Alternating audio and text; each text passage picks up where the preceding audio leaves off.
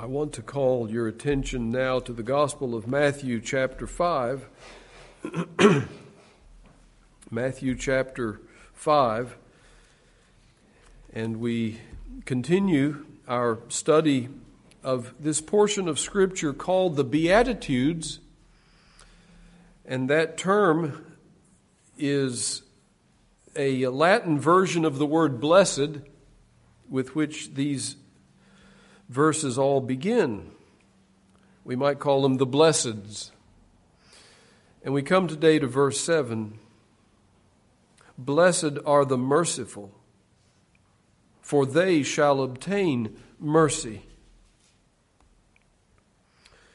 And may God bless the reading of His word to our hearts. Blessed are the merciful, for they shall obtain mercy. The world of the first century in which Jesus spoke these words was not accustomed to hearing things like this. Certainly, the Gentile world was not accustomed to hearing, Blessed are the merciful. The Roman Empire was built on four cardinal virtues they were wisdom, justice, discipline, and courage. But you notice mercy was not included in the list.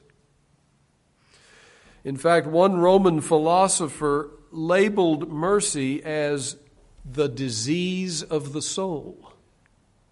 Much like humility,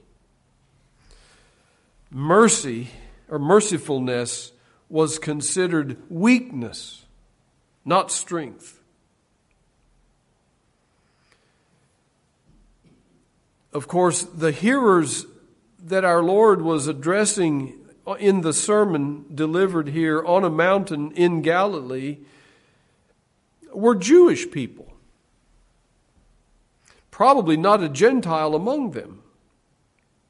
But we can be relatively sure that few Jewish ears were accustomed to hearing things like, Blessed are the merciful. Most within the Jewish nation longed for the day when they would be free from the bondage of Rome and they would gain the upper hand over Rome and have an opportunity to repay them in kind. Think, for example, of the prophet Jonah, those uh, several hundred years earlier. He did not want any mercy to be shown to Nineveh. He wanted God to go ahead and destroy them because they stood in the way of Israel's freedom. They were a threat. In fact, Jonah confesses and says, I fled to Tarshish, for I knew that thou art a gracious God and merciful, slow to anger, and of great kindness. And Jonah didn't want God to show those mercies to Nineveh. If any of our Lord's hearers on this occasion were familiar with their own scriptures, they did know the 18th Psalm that says, With the merciful, thou wilt show thyself merciful. And Proverbs 14 that says that he that hath mercy on the poor, happy is he. So our Lord says something here that does have some Old Testament basis. But what does he mean? And what is he saying to us in this? Well, first, let us define merciful. And let's consider first what it is not. Being merciful, in the sense in which our Lord is talking here, is not any disposition that naturally occurs in any of us. It is not something that we're born with. It's not something that some have and some don't, and the ones who have it just have it naturally, and those who don't, don't have it naturally. If that were the case, then there would be some people who do not need salvation, who do not need God's mercy, because they are already in a good state by themselves. The truth is, beloved, when we are true to our sinful nature, we are not merciful. We're unmerciful. We are cruel. We despise others and we oppress others. We should be thankful to God for the common grace that exists in, in many unregenerate hearts that keeps the human race as a whole from being as unmerciful and cruel as we are capable of by ourselves.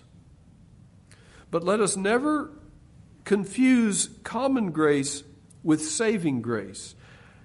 When Jesus says, Blessed are the merciful, he's not talking about anything that occurs naturally. He's not talking about the existence of some degree of common grace. He's talking about saving grace. He's not talking about the philanthropist that gives his millions and billions away. He's not talking about necessarily the soldier on the battlefield who falls on top of a grenade in order to save the lives of his comrades nearby. Jesus isn't talking about that unless their hearts are regenerated by God's mercy. He's not talking about any disposition that naturally occurs or that we're born with. And it is so uh, disappointing to see how often what appears on the surface as mercy and benevolence and uh, philanthropy and human, humanitarianism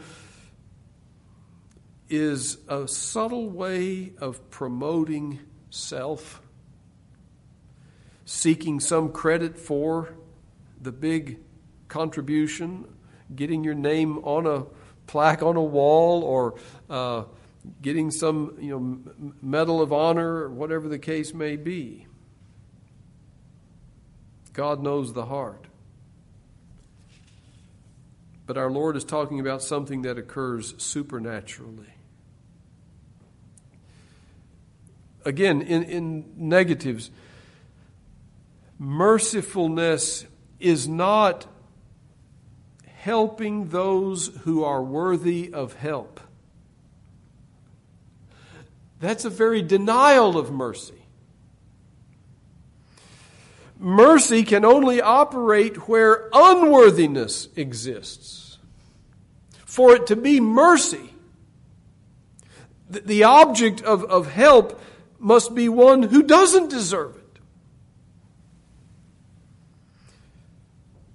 Again, mercifulness is not ignoring God's law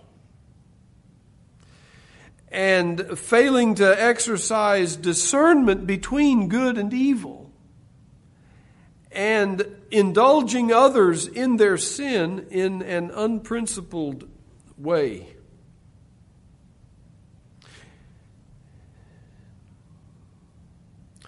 It's not saying, well, a little sin is okay. And after all, we're all sinners and, and we're all guilty, and so uh, we'll just be merciful here about this sin. that is sometimes thought of as mercy. That's not what Jesus is talking about here. In the Old Testament, King Saul showed a kind of mercy to Agag the Amalekite king that he was ordered by God to kill. And he shows him mercy and doesn't kill him, doesn't execute him as he deserved. But then the prophet Samuel came along and entered the scene there. And Samuel showed Agag no such mercy, took a sword and hewed him to pieces, it says. The mercy that Jesus is talking about here is not at the expense of justice and at the denial of justice. We can say that God Himself does not show mercy at the expense of justice. He shows mercy as justice is fully satisfied. And God's justice was satisfied when Christ died on the cross for our sins. And it is in that context of the satisfaction of justice that mercy is shown to sinners like you and me. And so the verse in the Psalms is crystal clear. Mercy and truth are met together. Mercy is not a denial of truth, mercy operates in the context of truth. Mercy and truth are met together. Righteousness and peace have kissed each other. And we see that more than anywhere else in the cross of Jesus Christ.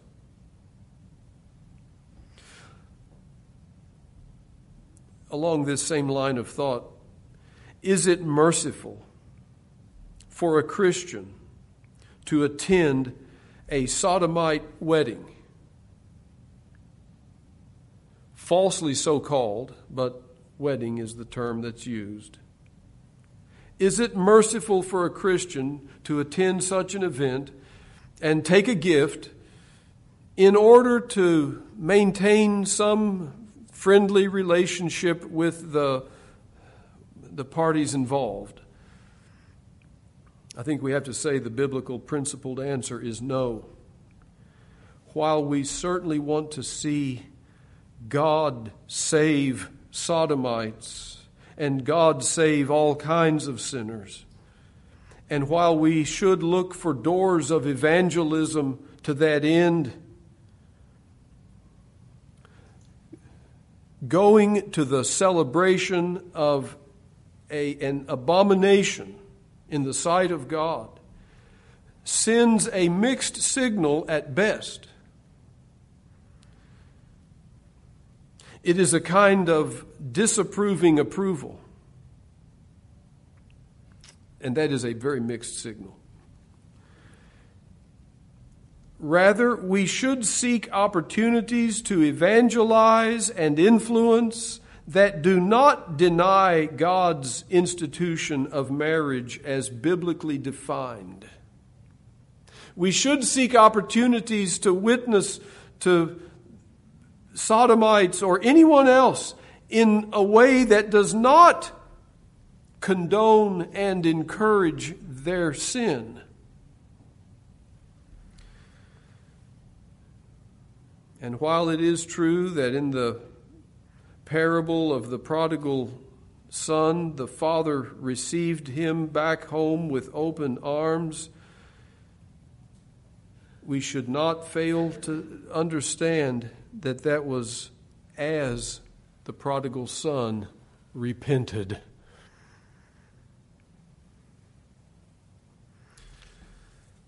The father did not go to the hog pen and coddle the son in the hog pen,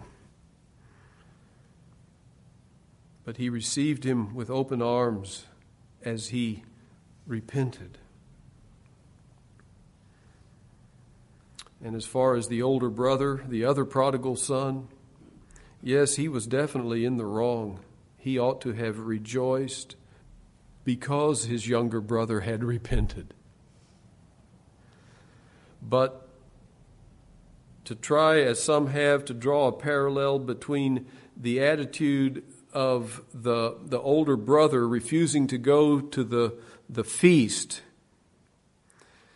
and a Christian refusing to participate or, or attend a sodomite wedding is, is a parallel that uh, does not exist. And, and that is really scraping the bottom to try to, to justify something that should never have occurred. Well, that's how practical the Beatitudes are. We have to make sure that we define mercy carefully and biblically. The word means pity, it means compassion. The place for mercy exists when there is suffering and when there is need. And mercy is a disposition of compassion and pity upon the suffering and the needy. It is at first or at its source an inward disposition. And it leads to deeds of mercy. And the term used here seems to really emphasize the deed aspect of mercy. Deeds are the proof of real concern. And what deeds we're able to do may vary widely from case to case. There are cases, certainly, where intercessory prayer is about the only deed of mercy that's available to us. Well, we should Take advantage of that and seek for other opportunities. Thomas Watson has a good practical definition of being merciful. He says, Mercifulness is a melting disposition whereby we lay to heart the miseries of others and are ready on all occasions to be instrumental for their good. We have some parables that our Lord spoke that do show mercy. It certainly was an act of mercy on the part of that father to receive the prodigal son back into his home and even to receive and keep the older son who had such a proud and self righteous attitude. I think also of the parable of the Good Samaritan, and uh, we'll not take time to turn and read that. I trust you're familiar with it. But after the priest and the Levite passed by and wouldn't have anything to do with this man who was half dead, lying uh, robbed on the side of the road, this Samaritan, this, this unwelcome uh, half breed uh, mongrel in the eyes of the Jews, comes along and helps him, binds his wounds, pays for his stay at the hotel, and was a true neighbor to that needy man, a, a total stranger. There's a beautiful example of mercy. To be neighborly I'll just point out a few things about this Good Samaritan. He did not ignore the obvious need, but he provided practical help. He took personal responsibility for the needs of the man. He did not complain about the failure of society in general to help. You know, it's always easy to show benevolence with somebody else's money. Our politicians are very good at that and they have all kinds of, of, of great compassion to, to the, the, the needy as long as they can spend somebody else's money. This Good Samaritan spent his own. It's interesting to note that uh, in that story, he didn't go chasing after the thieves, even though we should not deny a place for justice to be uh, administered. And he didn't hide behind some self imposed scruples in order to uh, protect himself from this personal trouble and expense. That's what the priest and the Levite did. They came up with a whole list of reasons why they shouldn't have anything to do with this fellow. Who was a neighbor? Who was merciful? It was the Samaritan. And the application is obvious, isn't it? Still delving into the definition of mercy here. Sometimes mercy calls us to rebuke and exhort and to expose sin and to call to repentance. That sometimes lies in the path of duty. And it's only a false kind of mercy that denies this responsibility. Is it merciful to let someone quietly sleep while their house is on fire? Oh, I don't want to wake them up. They're, they're, they're in the middle of their night's rest. I want to be merciful. You say, that's outrageous. Is it merciful to let others wander into the lake of fire without warning them? Mercy tells the truth. Mercy is honest. Lovingly and firmly, mercy tells the truth.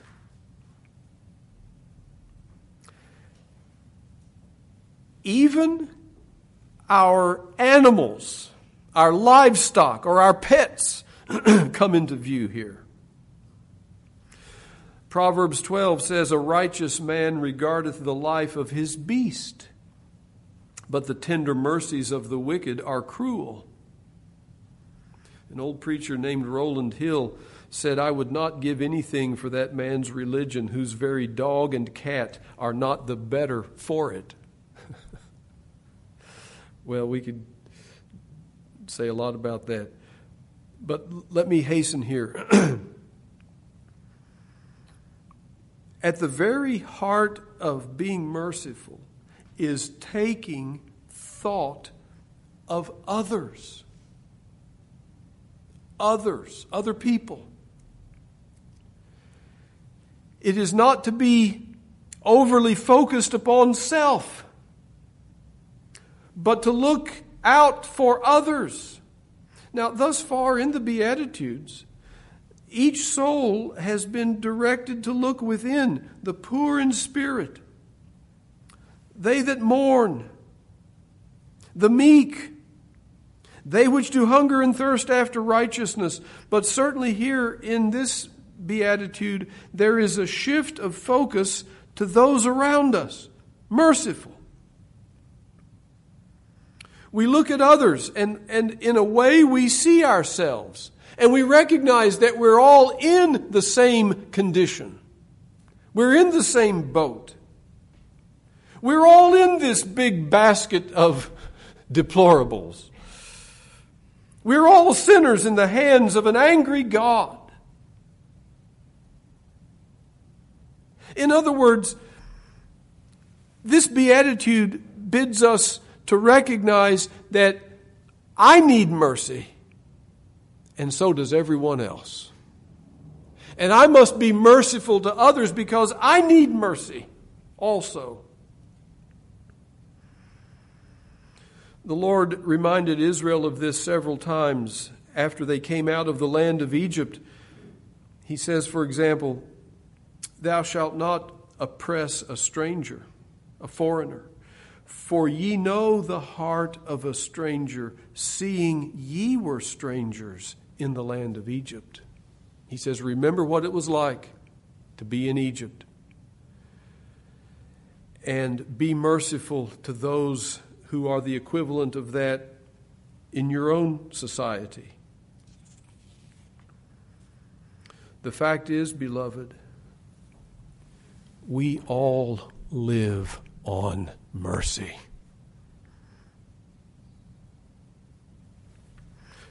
Thomas Watson says, We ourselves live upon alms. We all depend upon God for His mercy. And that's why we should be merciful to others. I think of how God is merciful to me. Merciful in an eternal and redemptive way. And I think even how God is merciful to me in earthly and temporal ways. And how others have helped me all through my earthly pilgrimage. And some have opened their homes. And some have opened their wallets. And I just exist by mercy, ultimately from God in whatever means He uses. And can I not be merciful to others? God forbid. Well, it says that the merciful are blessed here. And that word, again, means happy, it means fortunate. What is the happiness of the merciful? Well, it is that they obtain or will obtain mercy, it says. They will find mercy. God will be merciful to them. That's what's implied here.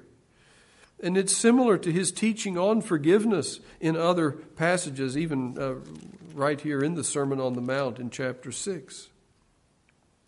But let me give you some other passages just very quickly here that say the same thing. Uh, most of these are from the Old Testament, from Psalms and Proverbs. With the merciful, thou wilt show thyself merciful, referring to God. With an upright man, thou wilt show thyself upright. The merciful man doeth good to his own soul. That is, he, he finds mercy. That wasn't what he set out as his goal, but that's sort of a surprising uh, byproduct. The merciful man doeth good to his own soul, but he that is cruel troubleth his own flesh. He that hath pity upon the poor lendeth unto the Lord, and that which he hath given will he pay him again. In other words, God will pay the debt. Whoso stoppeth his ears at the cry of the poor, he also shall cry himself, but shall not be heard. That's the beatitude in reverse.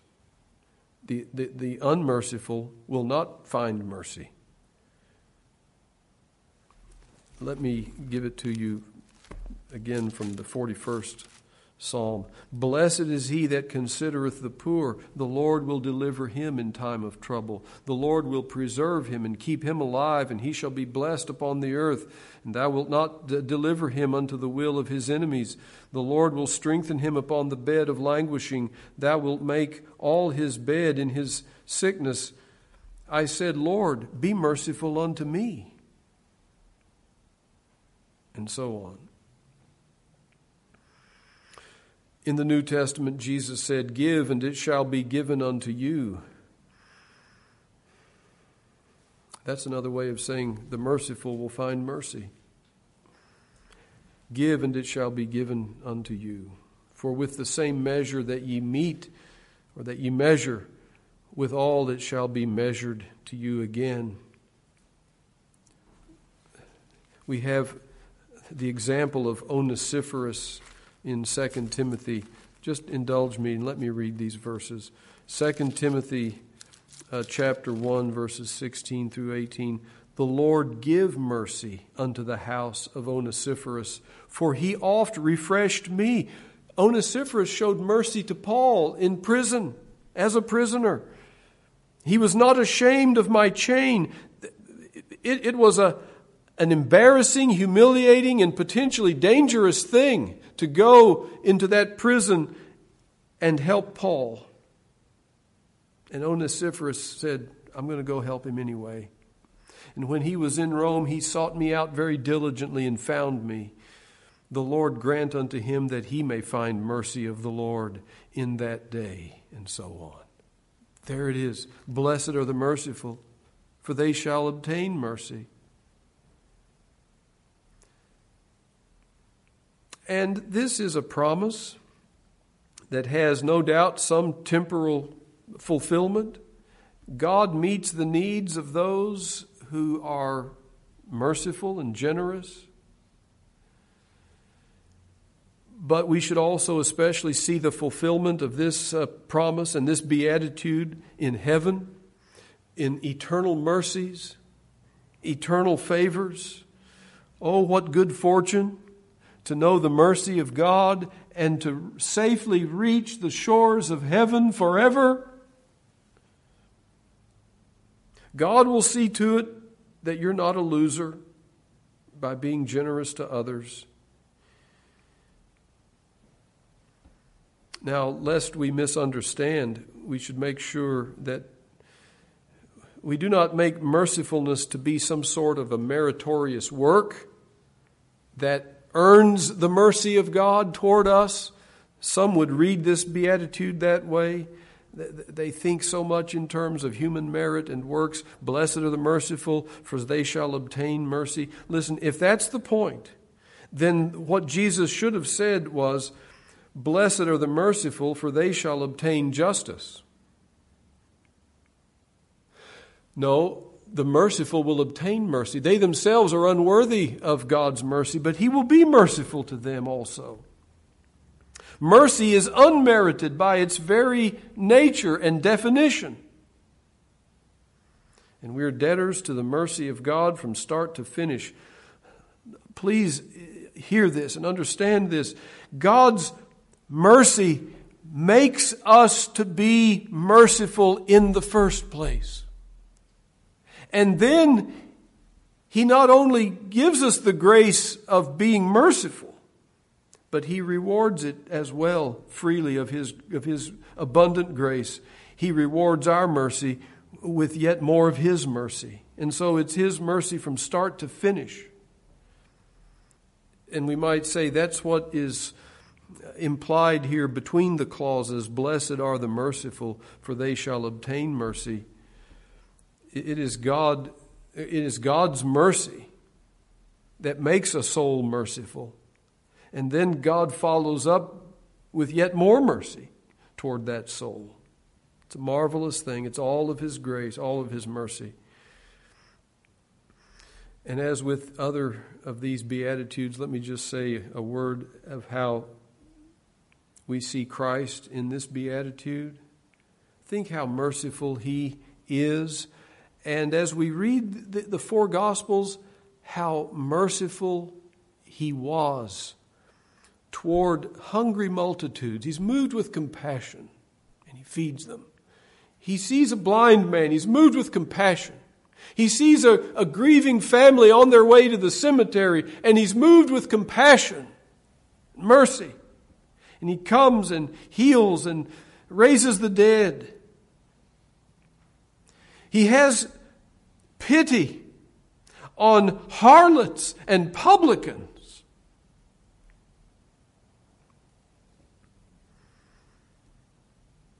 And oh, what glory he has entered into now. His resurrection glory is said to fulfill the promise, I will give you the sure mercies of David. Well, let me just say a few words here also about the beauty of mercy. Mercy is a beautiful thing. God delights in it, Micah chapter 7 tells us.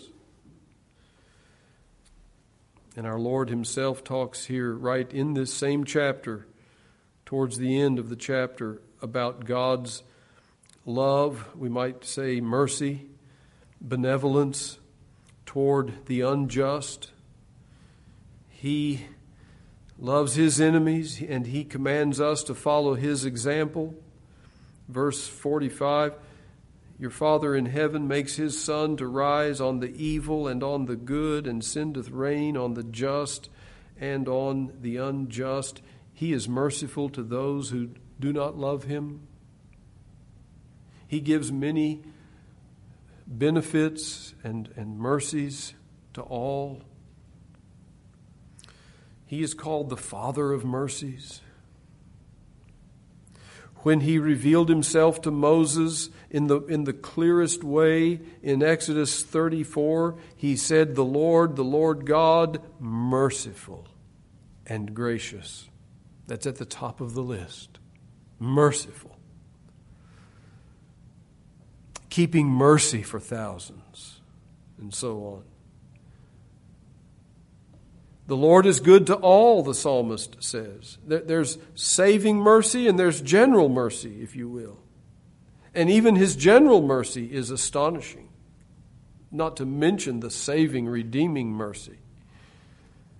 His tender mercies are over all of his works. You remember Psalm 136 that at the end of each verse in that long psalm it says, This refrain, for his mercy endureth forever. That was sort of David's theme, David's anthem throughout his life. God's mercy is said to be plenteous in Psalm 103, abundant in 1 Peter 1, and he is said to be rich in mercy in Ephesians 2. And surely we can add to this verse list the saying of Jesus recorded only in the book of Acts, where he said, It is more blessed to give than to receive. Have we learned the joy of giving? God calls us to be merciful.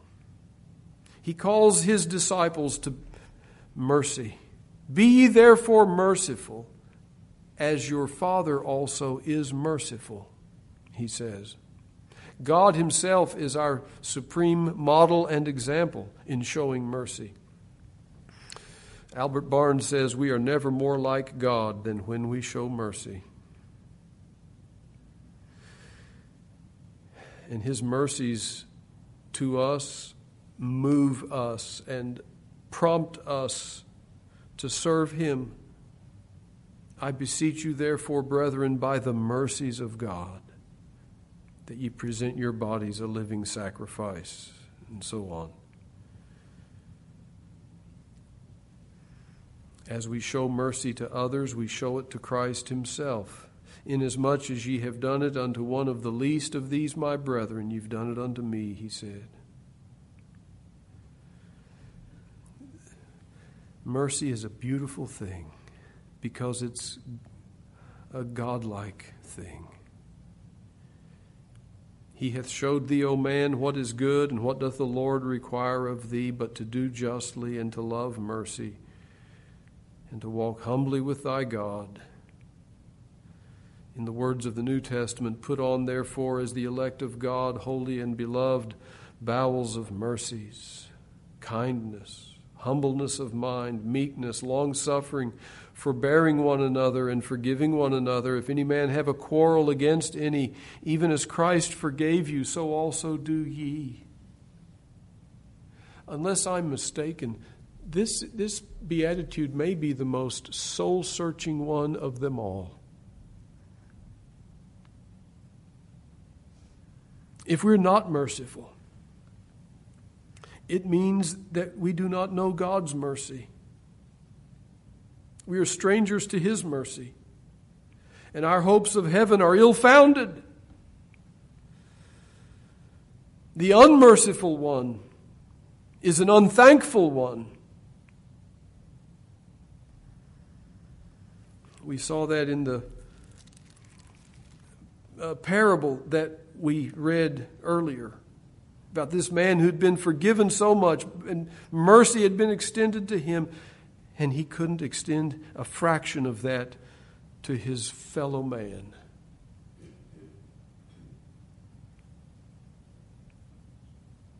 Not helping others reveals ignorance of how much we have been helped and how much we need help. Christian friends, we simply cannot afford not to be merciful. You know, some say, I, I, I can't, I don't, I can't afford it. No, the truth is we can't afford not to be merciful. How else will our gospel be taken seriously? Mercy gets the attention of an unmerciful world. And mercy paves the way for the gospel to run.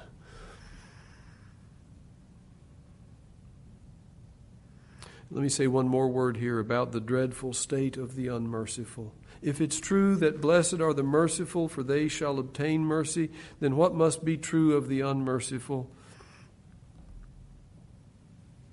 Those who are unsympathetic to others, who demand their pound of flesh no matter what, whose attitude is, I made myself, and others are going to have to make themselves just like I have. I don't need mercy, not from man, not from God. I despise mercy. Such a one is an enemy to his own soul. It means that there's no mercy from God toward him. If it is true that the merciful will obtain mercy, then the unmerciful will not obtain mercy. There's no mercy in store for such a one, for he shall have judgment without mercy that hath showed no mercy. James tells us.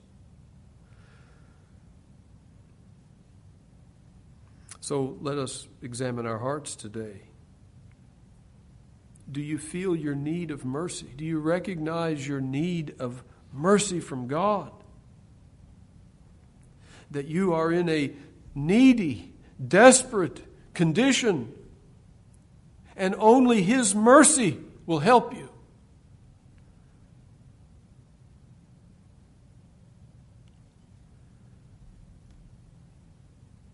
If so, are you merciful? If you have come to know God's mercy toward you and been the recipient of it, do you reflect it to others? And do you want God to be merciful to others? Or do you want God to be hard on them like Jonah was with Nineveh? Oh, beloved, the merciful are those who will obtain mercy because God is at work in them already. I urge you to come and find mercy in Christ. Like the publican who prayed in the temple, cry out to God, God, be merciful to me, the sinner. And God will be merciful. You will know His mercy. You will discover the riches of His mercy and the joy of being merciful to others. He that covereth his sins shall not prosper, but whoso confesseth and forsaketh them shall have mercy. Let us all confess and forsake our sins, find God's mercy. Blessed are the merciful, for they shall obtain mercy.